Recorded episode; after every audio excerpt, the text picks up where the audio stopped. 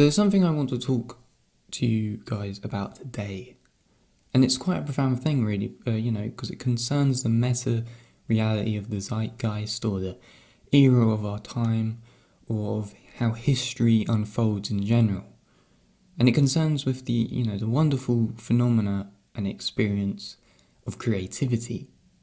You know, Nietzsche said something absolutely crucial, I think, in one of his written pieces in The Will to Power, which was a, you know, a collectivization of all of his notes or all of his separate notes because it was never released as a full book when he was alive. And it was this, it, you know, he wrote, Will to truth as the impotence of the will to create. And this to me arouses a lot of emotion in my heart because it screams something extremely important regarding ideology and how soul destroying it literally is. Because throughout time we have always had belief systems that have preached the truth and through that demanded dogmatism and particular forms of behaviour and action.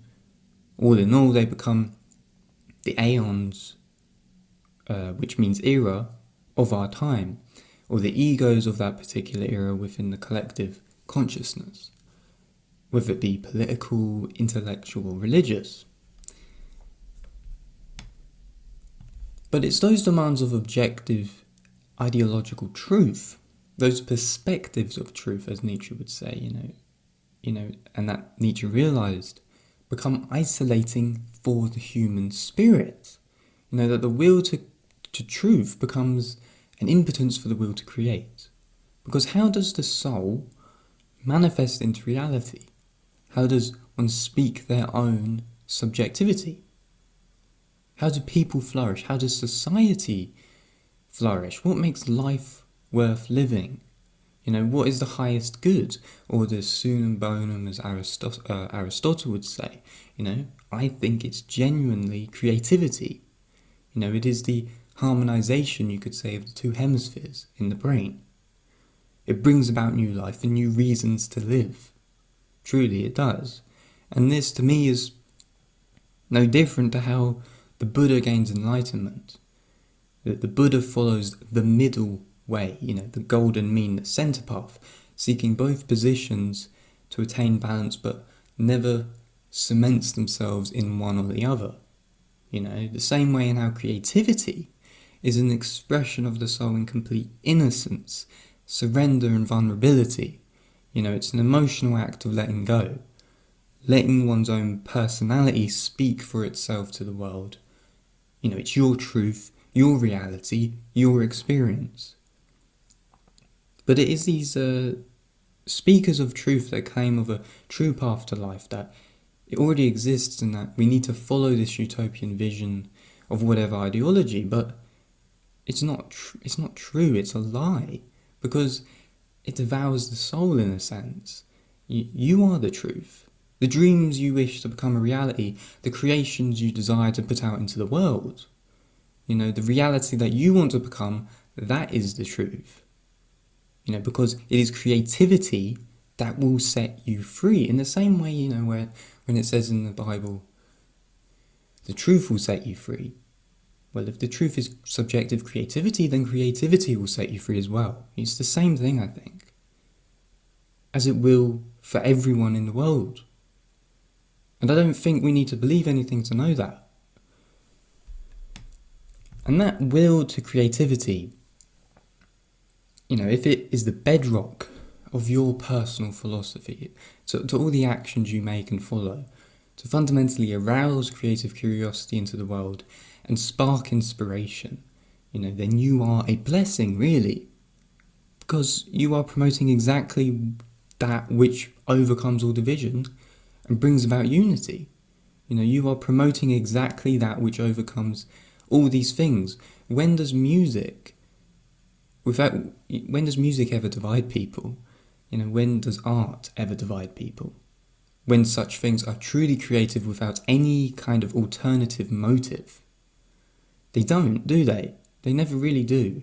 And these are two things which are typically most representative of creativity. And of course, you can get creativity within many different things. So, when it comes to the question of life after death, you know, or of the spirit and the soul, I truly feel that nothing else matters than that of the will to what the volitional will of the individual wants for itself and the world, and what you prioritize in your life. You know, what do you want? What is driving you forward in life? Is it the will to truth? Is it the will to create? Is it the will to pleasure? You know, what is it? For me, creativity is everything. And in its own action, I truly believe this not only will it set your soul free in the process of creativity, but it will set your soul free after death as well, I think. Because there, there is never a limitation when there is a will to create, if you think of it like that. You know, creativity is infinite potential, like a singularity, you know? It's unknown infinity. So I truly believe that no matter what happens in life, you know, in the material world, if the volitional will of your intentions and actions are based on heartwarming, genuine creation for the betterment of society and the world, then you will be set free after death, and your soul will be able to transcend in some form or some manner. And, it, and it's a very spiritual thing to say, but I truly believe that. You know, very very similar to the idea of the the uh, Buddhist uh, sattva in Mahayana Buddhism, who is someone who is able to reach nirvana but delays which nirvana is complete enlightenment, but delays doing so through compassion because the Buddhist uh, bodhisattva doesn't accept any will to truth, you know, uh, but the will to create, which you know, like the four illimitables, if I said that right, in Buddhism, which are loving kindness, compassion, empathetic joy, and equanimity. So I hope this was a nice one, that you enjoyed it. You know, if we transcend, our, if we ascend ourselves on a middle ground path to creativity, genuine creativity, you know, which is harmonizing and not one of imbalance, you know, one that takes the middle path to enlightenment. I truly believe that, you know, the world can be a better place if that is done by as many people as possible, really. So thanks for watching. Make sure to spread this video around, give it a like and a comment, and I will speak to you in the next video.